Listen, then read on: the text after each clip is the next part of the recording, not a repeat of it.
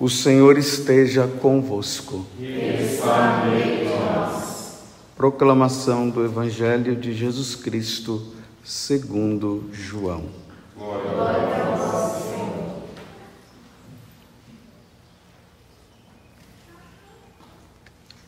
Naquele tempo houve um casamento em Caná da Galileia. A mãe de Jesus estava presente também Jesus e seus discípulos tinham sido convidados para o casamento. Como o vinho veio a faltar, a mãe de Jesus lhe disse: Eles não têm mais vinho. Jesus respondeu-lhe: Mulher, por que diz isto a mim? Minha hora ainda não chegou. Sua mãe disse aos que estavam servindo: Fazei o que ele vos disser. Estavam seis talhas de pedras colocadas aí para a purificação que os judeus costumavam fazer. Em cada uma delas cabiam mais ou menos cem litros. Jesus disse aos que estavam servindo: Enchei as talhas de água encheram-nas até a boca. Jesus disse: Agora tirai e levai ao mestre-sala. E eles levaram. O mestre-sala experimentou a água que se tinha transformado em vinho. Ele não sabia de onde vinha, mas os que estavam servindo sabiam, pois eram eles que tinham tirado a água. O mestre Sala chamou então o noivo e lhe disse: Todo mundo serve primeiro o vinho melhor, e quando os convidados já estão embriagados, serve o vinho menos bom. Mas tu guardastes o vinho melhor até agora. Este foi o início dos sinais de Jesus. Ele o realizou em Caná da Galileia e manifestou a sua glória, e seus discípulos creram nele. Palavra da salvação. Glória.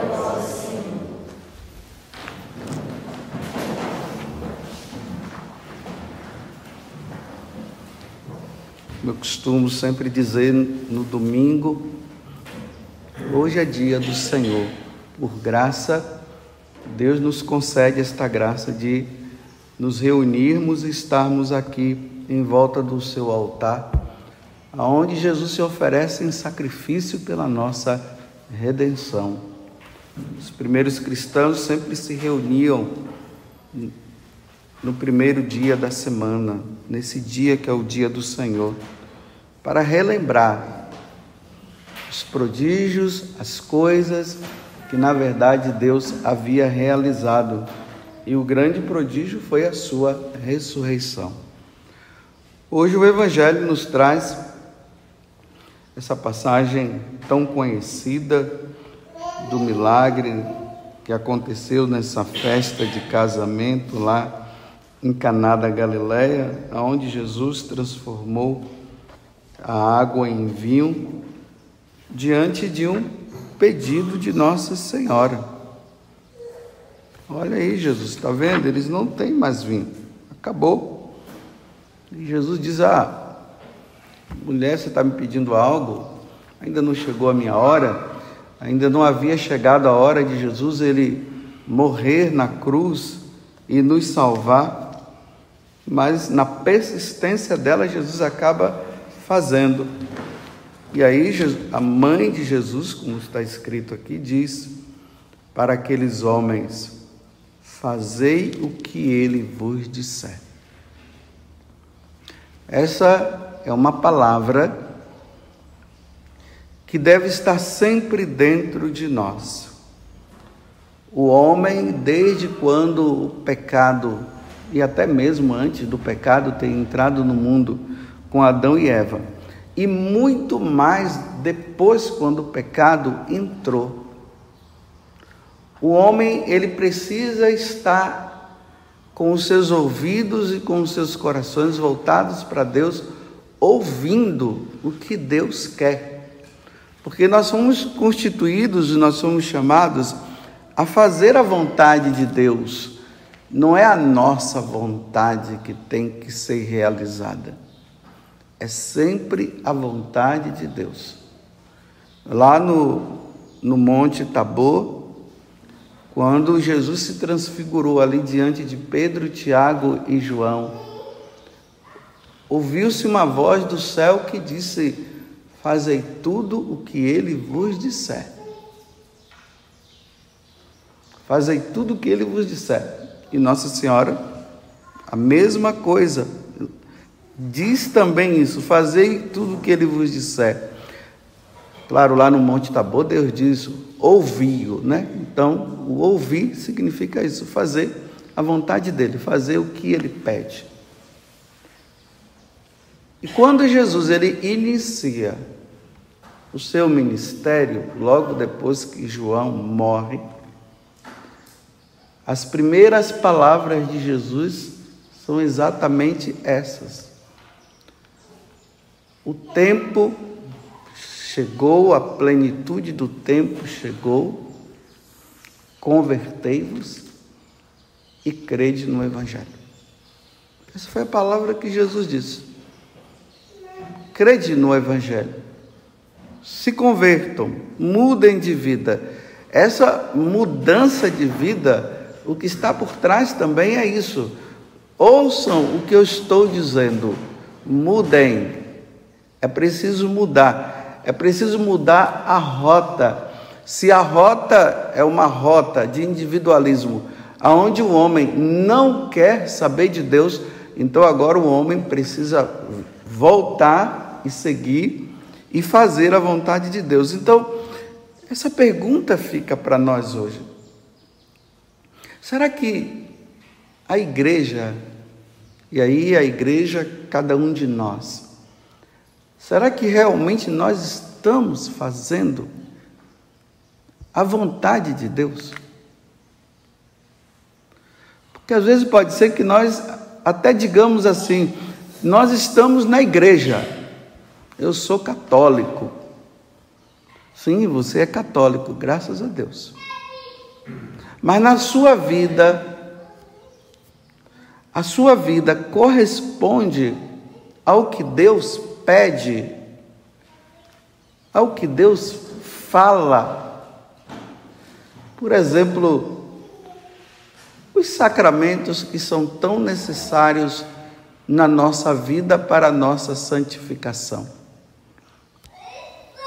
Sem os sacramentos, nós não, não conseguimos nos santificar. Os sacramentos, eles foram dados para isso, para a nossa santificação. Então, nós estamos levando a sério esse cumprimento da, dos sacramentos que são tão necessários para nós. Aí cada um se observe. Por exemplo, a sua confissão ela está em dia? Você realmente que casou, você está vivendo a sua fidelidade no seu matrimônio? Você é casado mesmo? Você foi lá diante do altar e assumiu o compromisso de assumir essa pessoa que você diz que ama até a morte, você fez isso. Nós, sacerdotes, estamos cumprindo mesmo a nossa missão de sacerdote. Estamos fazendo aquilo que é necessário ou nós estamos nos desviando daquilo que, precisaria ser feito? Você é batizado? Você recebeu mesmo o batismo? Você abandonou a igreja e assumiu agora um tal outro batismo, sendo que o batismo é um só? Onde está realmente esse cumprimento da vontade de Deus? Você está vivendo novidades? Olha, a igreja em si, o evangelho, é uma eterna novidade, porque Jesus é a boa nova. Mas não é uma novidade que vai se introduzindo, aonde essa novidade é uma novidade que não condiz a Deus. Eu passei essa semana agora toda lá com as, as carmelitas, e lá uma das carmelitas falou uma coisa que eu fiquei assim intrigado, fiquei pensando. Ela disse que Santa Teresa d'Ávila dizia que dentro do Carmelo existem os chamados santos costumes. E o que são os santos costumes? É tudo aquilo que a ordem carmelitana aprendeu desde os seus inícios e que não mudou. o hábito religioso que elas têm, o ir por coro todos os dias e rezar, as penitências próprias que elas têm, que agora às vezes se diz nas novidades diz que isso já não é mais necessário e se percebe que há já se entra algumas novidades também no Carmelo. E quando eu falo no Carmelo, eu amplio para a igreja. Por exemplo, o costume das penitências. Isso é, é um costume no Carmelo, as penitências. E é isso que faz com que uma jovem, quando entra no Carmelo, ela permaneça as penitências, jejum, o hábito da, o costume da disciplina, do silício,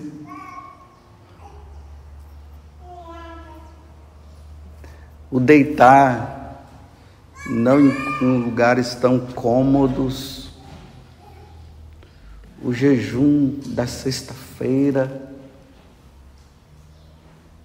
a leitura da Sagrada Escritura, a meditação da palavra, junto com a meditação dos santos padres, das coisas que os santos padres ensinaram, a reza, a récita do texto, diariamente, às vezes comunitariamente, aquele momento lá de lazer delas, aonde é, aquele momento de recreação, né?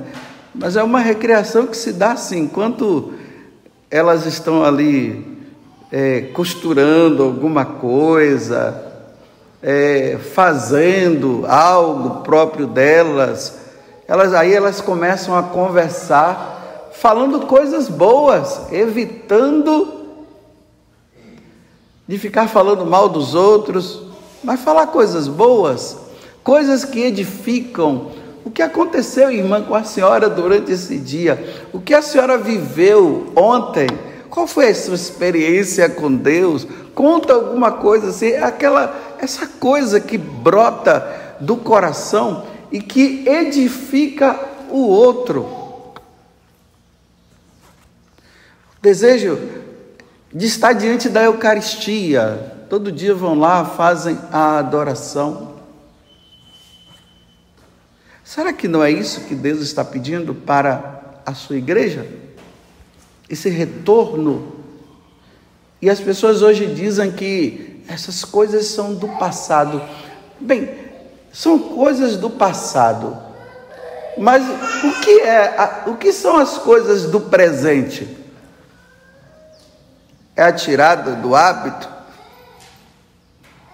É rezar pouco? São as convivências, mas são convivências que não edificam o coração? É essa vida cômoda? Porque a igreja nunca foi de viver uma vida de comodidade. A igreja sempre foi uma igreja penitente. Nunca foi de. Por quê? Por que penitente? Porque sabendo nós o quanto que nós somos diante de Deus, e que a nossa vida ela consiste em ofender a Deus, então nós fazemos a penitência para reparar tanto mal que nós fazemos. Mas será que nós temos consciência do mal que nós fazemos para com Deus? Ou nós hoje estamos dizendo assim que nós somos todos bonzinhos? Nós somos bons. Será que nós somos bons mesmo?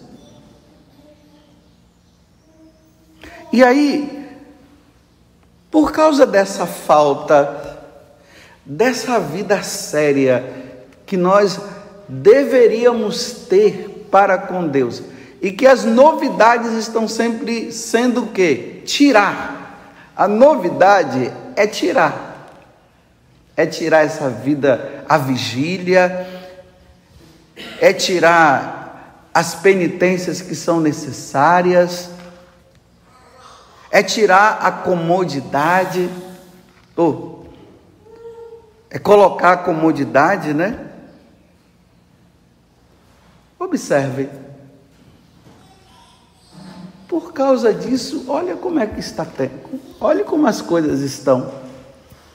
Tá difícil, não tá aparecer vocações. Né? Não está difícil aparecer vocações? Está difícil. E quando aparece, saem. E por que saem?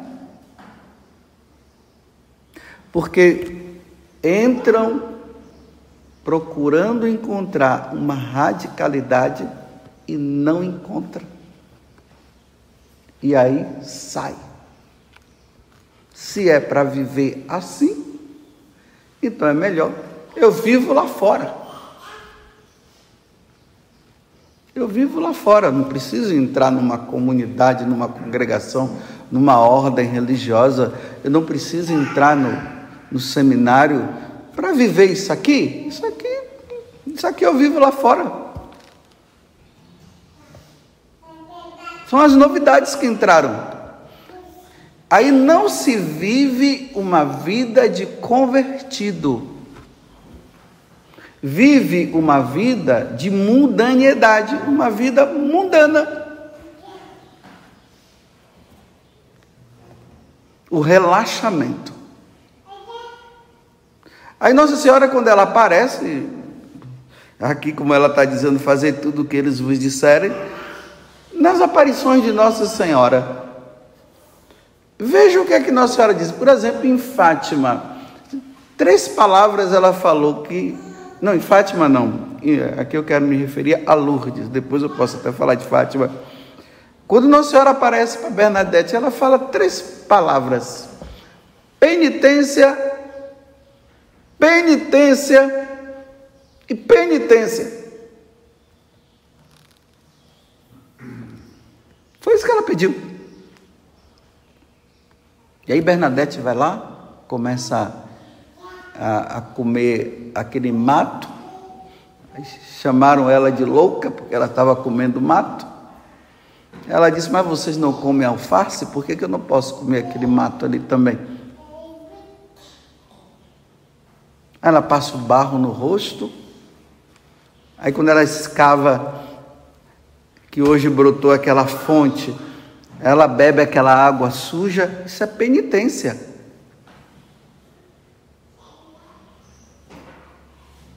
Mas veja só, a igreja acomodada, a igreja da facilidade, a igreja dos maus costumes, a igreja do tudo tá bom e tudo tá certo, a igreja que questiona aquela pessoa porque ela quer viver uma vida de penitente, então ela é questionada ela é questionada porque ela reza, aí diz que reza demais. Ela, ela é, é questionada porque ela vai na missa, ela passou a querer ir na missa diariamente. Ela é questionada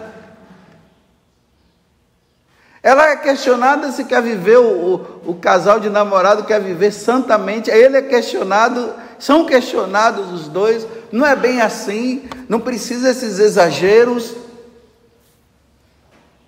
Tudo é questão, tudo é, é, é motivo de questionamento quando as pessoas querem viver aquilo que nosso Senhor sempre ensinou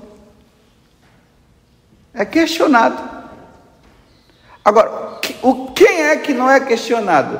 Quem está levando uma vida vadia, uma vida errada, uma vida de qualquer jeito, uma vida é, de comodidade, esses não são questionados.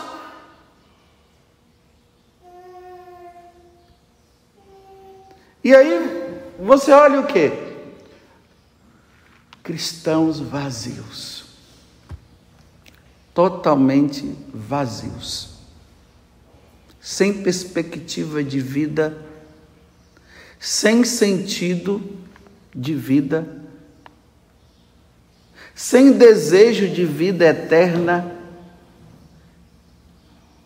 uma busca de Deus apenas para realizações materiais, nunca para realizações materiais ou espirituais.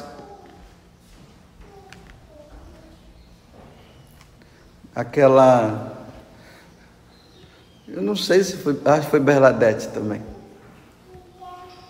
A madre superiora dela, ela estava lá em Nevé, foi lá que depois ela morreu e tudo. Aí a madre dela estava indo para Paris. Aí a madre disse: Bernadette, você quer que eu traga alguma coisa de lá para você? Ela disse sim. O que?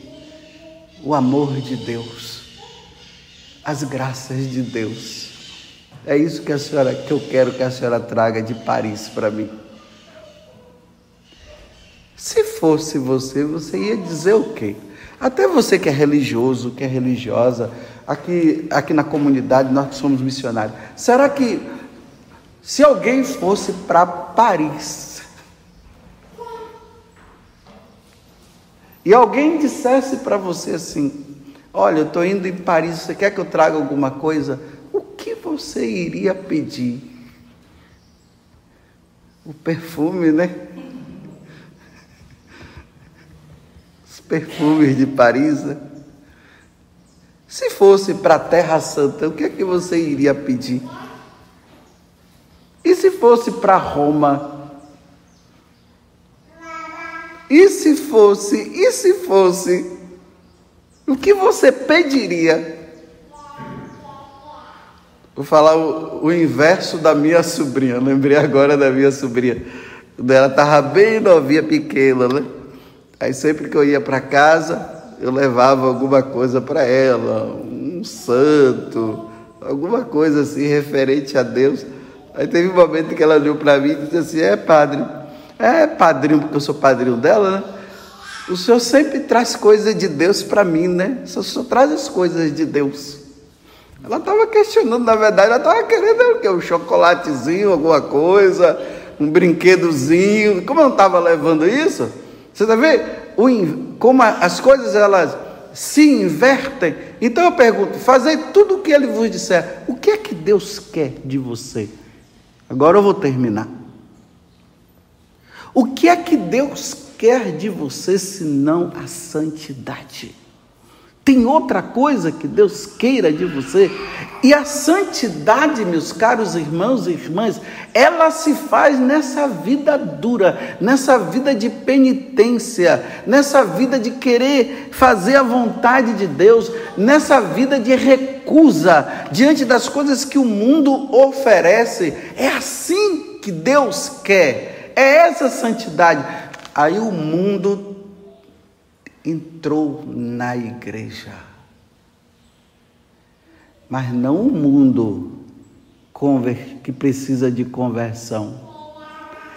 É o mundo que está entrando na igreja para desconverter, não sei se a palavra é correta, os convertidos. Aí os convertidos estão vivendo igual o mundo. Será que em todos os Carmelos os santos costumes estão se perpetuando? Será que nas nossas paróquias os santos costumes estão se perpetuando ou não há diferença entre um católico e um pagão? Tudo igual. Aonde está? Sede luz e sede sal. Aonde está a luz e aonde os que clareia e aonde está o sal que dá sabor? Aonde está? Se pergunte e eu termino dizendo o seguinte: você realmente está fazendo o que Deus quer? Louvado seja nosso Senhor Jesus Cristo. E a nossa mãe, Maria Santíssima.